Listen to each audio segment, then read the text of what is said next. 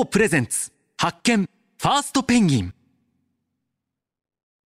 こんばんは。FM93、AM1242、東京有楽町の日本放送からお送りしていきます。Go プレゼンツ発見ファーストペンギン。フリーアナウンサーの青木源太です。さあ今日はこの後ですね、為替に関するサービスを提供している会社の方をお招きしてお話を伺っていきます。為替ということでね、経済ニュースなどで耳にすることもあると思いますけれども、例えばね、1ドル120円とか130円とか、あの最近ではね、どんどん円安に触れて、またちょっと揺り戻しで円高になってきたのかな？だいたい1ドル130円ぐらいで推移してますけれども、経済ニュースで耳にする方多いのではないでしょうか。まあ外貨預金とかやっていたり、それこそ米国株に投資していたりすると、えー、まあ一般の方でも為替というのを気にする人多いと思います。あと企業で言えば、まあ輸入輸出に関連している人ですよね。にとっては、その日本円にして入ってくるえ金額が違ってくる。日本円でこう払わなければいけない金額が違ってくるので、お仕事で為替チェックされてるという方もたくさんいると思います。あとはやっぱり海外旅行ですよね。一般の方で言ったら。このコロナで、ここ3年ぐらい海外旅行から遠ざかっているなんていう人も多いのではないでしょうか。多分、ビビりますよ。っていうのは、あの、実は私も海外旅行ここ3年コロナ禍になってから行ってないんですよね。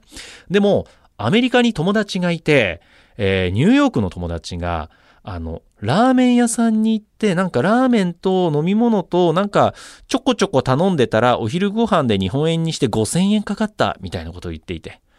えーって、もうびっくりしまして。あの、つい先日もね、なんかあの、本田圭佑さんが、あの、ラーメン一杯日本は安い2000円ぐらいで、にした方がいいんじゃないか、みたいなことをお話しされてましたけれども、まあ、もしかしたらね、本田さんも海外での経験が長いからそういう感覚にもしかしたらなるのかもしれませんよね。まあでもあのコロナも、まあまた収まってきたりだとか、いろんな制限が緩和されるにあたって、この2023年は久しぶりに、まあ海外出張に行くとか、久しぶりに海外旅行に行くという人も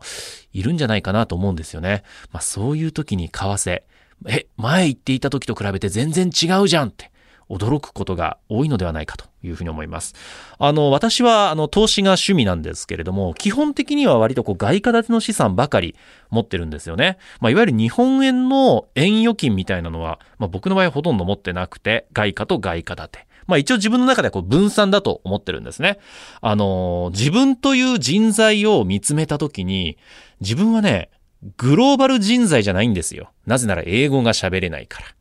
あの、海外市場で活躍できる労働の人材では私はないんですね。だからもう日本で生まれて日本語で仕事をしている時点で自分はもう日本に投資してるようなもんなんですね。だから自分の資産は、まあ、海外で増えてもらおうということで、あの、日本で稼いで、アメリカで増やして、また日本で使うというのが、えー私のポリシーでございます。まあもちろんね、あの、為替というのは変動がありますから、それはすなわちリスクにもなりますし、あのね、それが僕が今言ってるこのスタンスが正しいというわけではありません。あの、個々がそれぞれ判断すべきことでもあるんですけれども、あの、僕の場合はそういう感じで、資産は外貨建てで増やそうかなと思っています。もちろん、あの、ライフステージにもよりますよね。あの、例えばもう来年車買いたいとか、家買いたいとか、子供が大学に進学するっていうね、それぞれのライフステージがあると思います。そこでやっぱりお金がかかるのであれば、手元に日本円のこう預金っていうのをそれなりに確保していないといけないので、まあ考え方とライフステージによるんじゃないかなと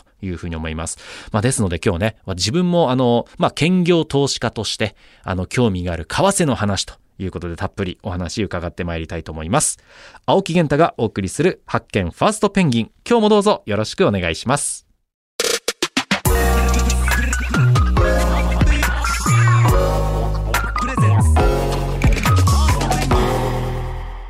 GO プレゼンツ発見ファーストペンギン FM93、AM1242、東京有楽町の日本放送からお送りしています。Go プレゼンツ発見ファーストペンギン。リスクを恐れず真っ先に新たなビジネスや未知のジャンルに飛び込むファーストペンギン。そんな勇気とチャレンジ精神を持っている方をゲストに迎えて、その世界になぜ飛び込んだのか、その先にどんな未来を見据えているのかなど、様々なビジョンを伺って、リスナーのあなたと新しい発見を探していく番組です。そして本日番組を一緒に進めてくれるのは、ザ・クリエイティブファンド LLP 代表パートナーの小池愛さんです。よろしくお願いしまよろしす。くお願いします。そして今夜から2週にわたってお話を伺います。フィンテックで世界を一つにをビジョンに掲げ、為替リスクコントロールのクラウド化、民主化を目指す GFIT の坂根真一さんです。小池さんは GFIT のどんなところに注目されていますか？はい、あの昨今本当に大きなニュースになっていて、皆さんも心配されたであろう円安円高みたいなありますよね。ワードはあったと思うんです去けれども、年の後半からも一気に円安が進んで物価も上がってと。本当に、はい。あの生活への影響も大きいんですけれどもこれをまともにこうもっともっと大変な思いをしているのはやっぱ企業さんなんですよね。ね。海外との貿易があったりとはい。かしますから、そういったところで大手の企業さんはあのそういった貿易に関しても為替予約という方法であの対処できるんですが中小企業さんこれなかなか難しい問題だなっていうところに直面してましてそれを解決するサービスを提供されているのがこの GFIT さんなんですよね。フィンテック、まさにテクノロジーで、まあそういった課題の解決を目指しているということでございます。お知らせを挟んでから GFIT の坂根真一さんにたっぷりお話伺います。お楽しみに。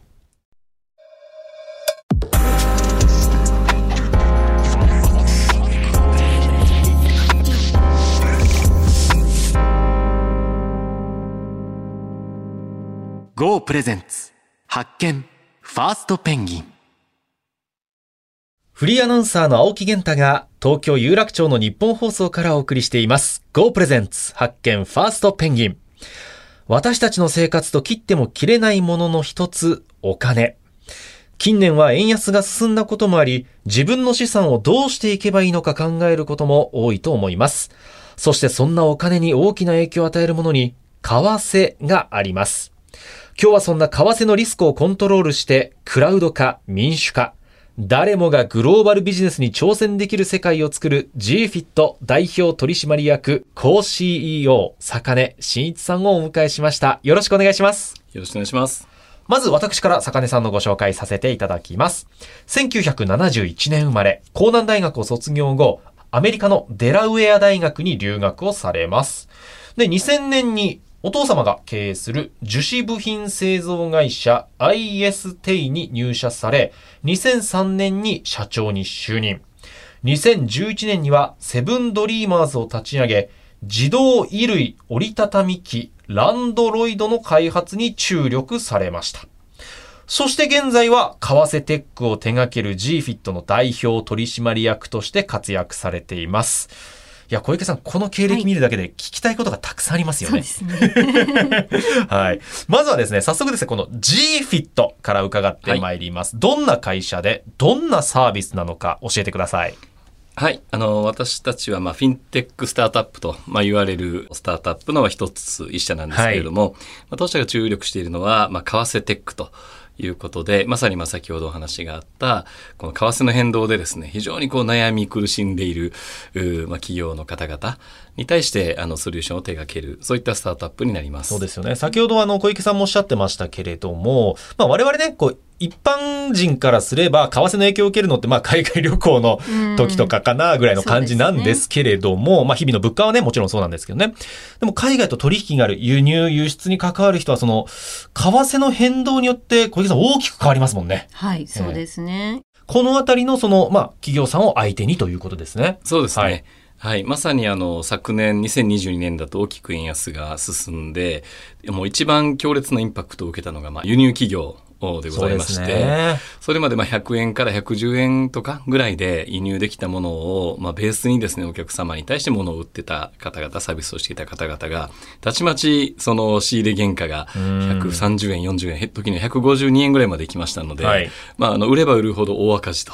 いうことで、もう全力で努力したビジネスが最後の為替、えー、99%努力がもう1%の最後の為替でぶっ飛ぶと、まあ、いうようなことが1年間起こり続けたということですね。はい。そのね、為替というのは日々こう変動するじゃないですか。経済ニュースでご覧になる方も多いと思います。1ドル130円だ、140円だってね、ニュースで流れてますけれども、はいそういった会社はその為替とどう向き合ってるんですか？あの、例えば、そのトヨタさんとか、そのメガ商社さんのような、まあ、大手なのところであればですね、はいちゃんと専門チームがいて、で取引量も大きいので、そのメガバンクを中心としたもう完全なるこう連携が取れていてですね。銀行と連携している大企業がある。はい。はい。で、企業サイドにもその専門チームがいるので、まあ今後の為替動向をこうある程度、まあ、アナリストが予測しながら、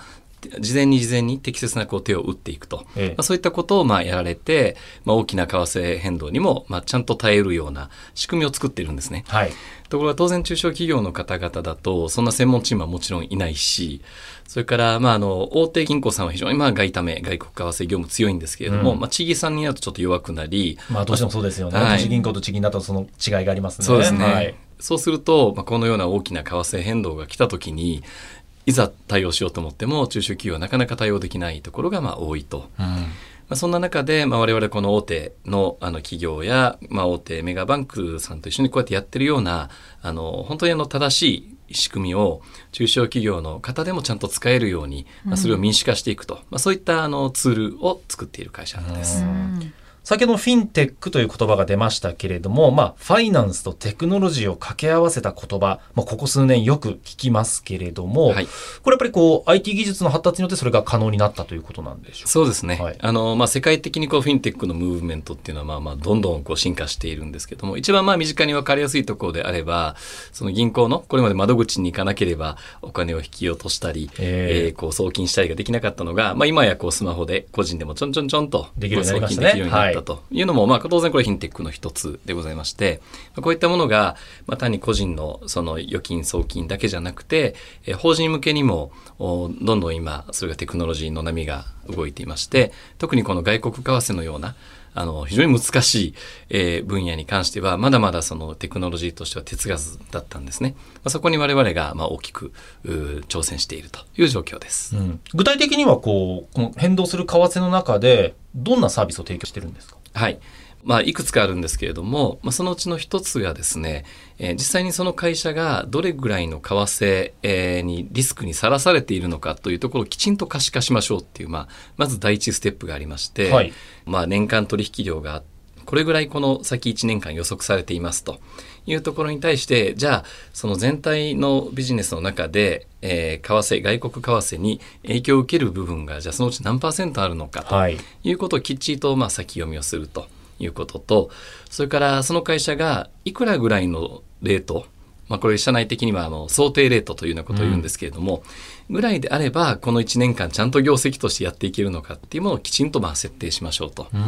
でその想定したものに対して、えーこの先をある程度予測してそれに対してじゃあ今の段階で為替予約というような、まあ、一般的な方法があるんですけれどもこれを実行した方がいいのか、まあ、今ではなくてもう少し先にやった方がいいのか。はい。っていうようなところを、まあ、我々のあの AI の予測技術に基づいて適切にまあアドバイスをすると、まあ、こういったようなサービスになります。うん。それはこう、それぞれの企業の、えー規模とか取引量によって、その許容レンジみたいなのは変わってくるってことですか？そうですね。あの業種業態、それから企業規模によって、えー大きく変わってきます。うん。はい。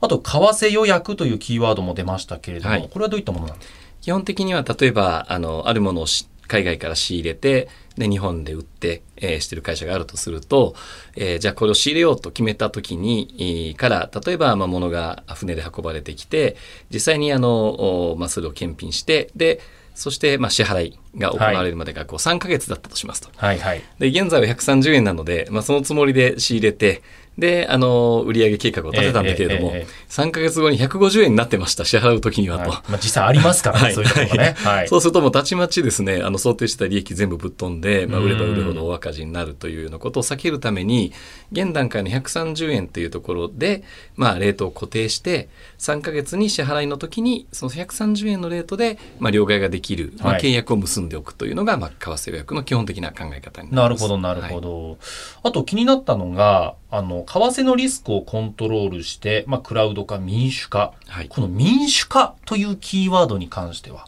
どはいのような思いがあるんでしょうか？そうですね。あの、実際に私もあの、前職でですね、貿易をしていた、あの、製造業で、あの、を経営したことがあってですね。なるほど、なるほど。はいですので、その貿易会社側の立場に立つこともできるわけですね。そうですね。はい、はい、はい。で、その時にやはりそういったあの、為替のもう、あの、ダメージっていうのも何回も受け続けて、ええで、その度に、まあ、銀行さんにまあ相談をして、まあ、どうしましょう、どうしましょうってやるんですけれども、まあ、そもそも、まあ、あの、やはりこの法人の、まあ、外為業務、まあ、外国為替業務っていうのは、銀行さんもまだまだこう、営業の方が実際にこう、出向いて、デんィスカッションしてっていうようはないところがありますし、それから為替予約というのはどうしてもその余震問題っていうのがあって、業績によってどれぐらい為替予約できるのかできないのかっていうのがどうしてもこう決まってしまうんですね。なるほど、なるほど。長期で為替予約結びたければ、それなりの信頼が必要になってくるってそういうことなんです。かはい。だからどうしてもまあある程度俗人的にならざるを得ないっていうところがあって、い、まだにそのテクノロジーの部分がここは全く、まあある意味遅れてきた。俗人的だった。俗人的はないところがいまだに行われていて、まあ、やっとファックスでの発注が最近なくなったぐらいの、いや、本当これ冗談抜きでですね、はいそういう世界なんですね。うん。ってなると、やっぱ中小企業で、そこにあの銀行さんとのやり取りはまあ最低限してたとしてもですね、銀行さん自体も専門家はなんか本店の外為専門チームにしかいなくて人が足りないので回ってこれないとか、まあ、こういったようなところでなかなかですね、あの中小企業者さんのまあ経営者、もしくは財務責任者にとっては結構ハードルの高いサービス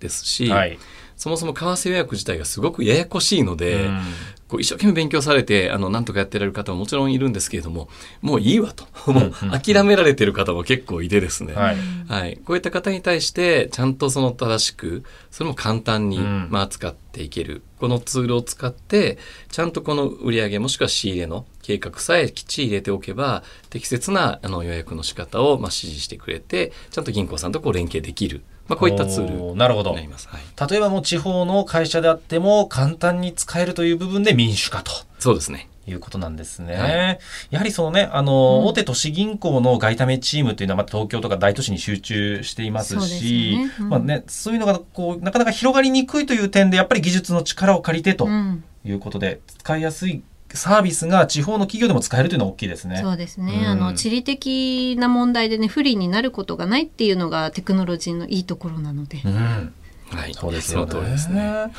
あのまあ、フィンテック、テクノロジーということで、先ほど AI のね、予想と予測というのもありましたけれども、入ってるテクノロジーは他にどんなテクノロジーをこう使ってるんですか？はい。あの、基本的には、まあ、大きなポイントは、まず、まあ、当然今時のもう IT 企業の全てのベースになってます、まあ、インターネット、クラウドというところで、まあ、常にリアルタイム、まあ、為替ってあの、リアルタイムでどんどん毎秒動いていくので、はい。そこに対して適切な判断ができるっていう、まあ、クラウドのシステムであることと、もう一つが、あの、これまでは、ちょっと先ほどの俗人的という話につながるんですけども、結構こう、頑張って為替予約をやってる会社でもですね、結構社長さんとか財務の責任者がガッツでやってたりするんですね。なるほど。その、その人の相場感とかでやってるってことですね。そうそうそうそうなんですそうなんですはい。ちょっと前150円だったのに、今130円になって、129円になった。今だとか言って、1億円いっとけみたいな感じなんですけど、まあ2ヶ月後には120円になって、ええうおーみたいなですね。まあ、あの、129円か130円かという、その心理的な大きなハードルがね、そうそうそうそうあって、その俗人的な判断につながってると。。はいはいでそれでもう、ほとんどの経営者が、うわ、やられたっていうう、んこう、悪い印象がすごく残るような分野なんですけど、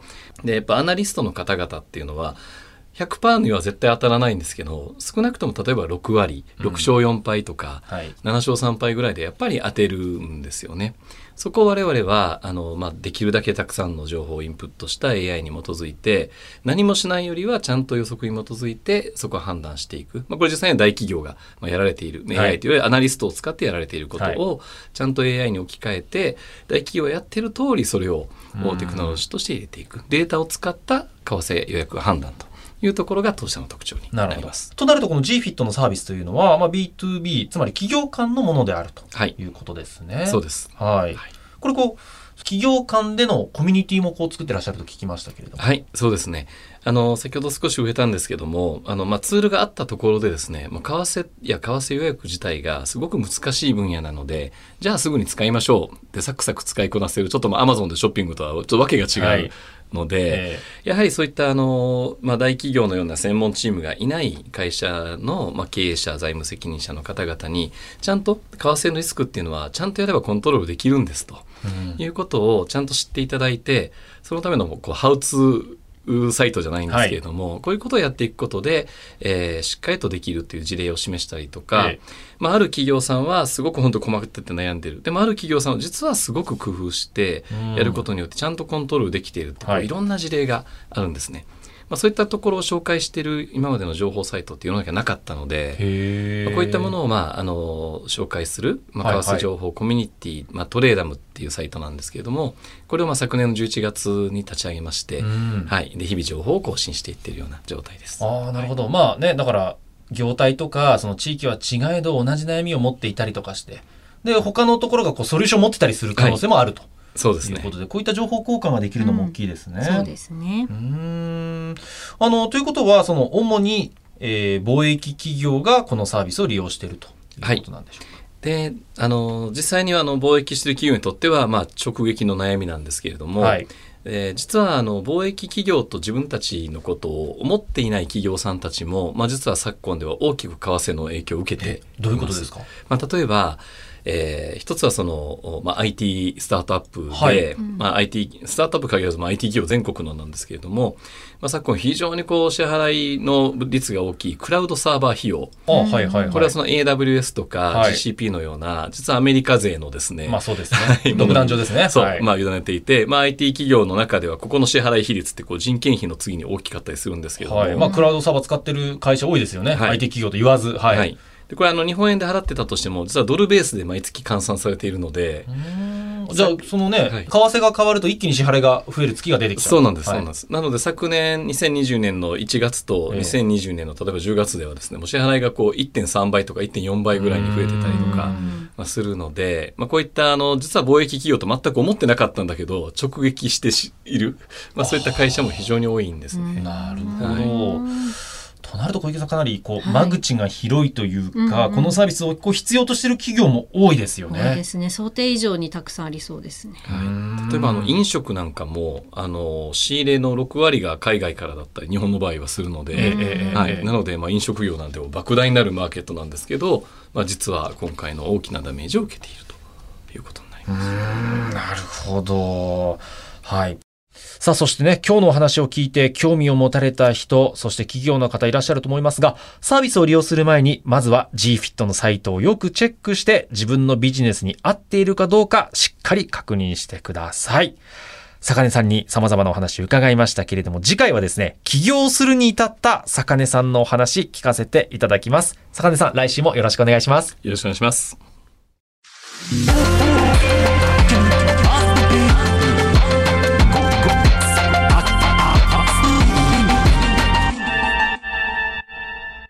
ゴープレゼンツ発見ファーストペンギン。FM93、AM1242、東京有楽町の日本放送からお送りしてきました Go Presents 発見ファーストペンギン。GFIT の坂根真一さんをお迎えしてお話を伺いました。小池さんいかがでしたか？いやーなんかあのそもそもね中小企業がこういった為替の問題直面してるよっていうところでてっきり輸入に関する輸出入に関するあの事業をやってる会社だけだと思って、ええ。まあそれでも中小企業が使えるっていうのはあのすごく画期的なことだなと思ってたんですけど、はい。実は輸出入を実際にやってなくても、うん。海外からの何かしら影響がある。企業っていっぱいあるんだ実はっていうところがそのクラウドサービスを利用している企業とかね。はい。そこがあのそう思うとこれめちゃくちゃな規模を相手にできるビジネスだなと思って すごいですよね。ねえ期待がいっぱいです。はい。次回も坂根さんからたっぷりお話伺います。番組ではあなたからの感想や質問、ビジネスに関する疑問相談、こんな人をゲストに呼んでほしい、などなどたくさんのメールお待ちしています。メールアドレスは pg.1242.com です。番組ホームページのメールフォームからも送っていただけます。また番組ホームページでは過去の放送をポッドキャストで配信しています。こちらもぜひチェックをお願いします。Go Presents 発見ファーストペンギン。お相手はフリーアナウンサーの青木源太と、ザ・クリエイティブファンドの小池愛でした。また来週お耳にかかります。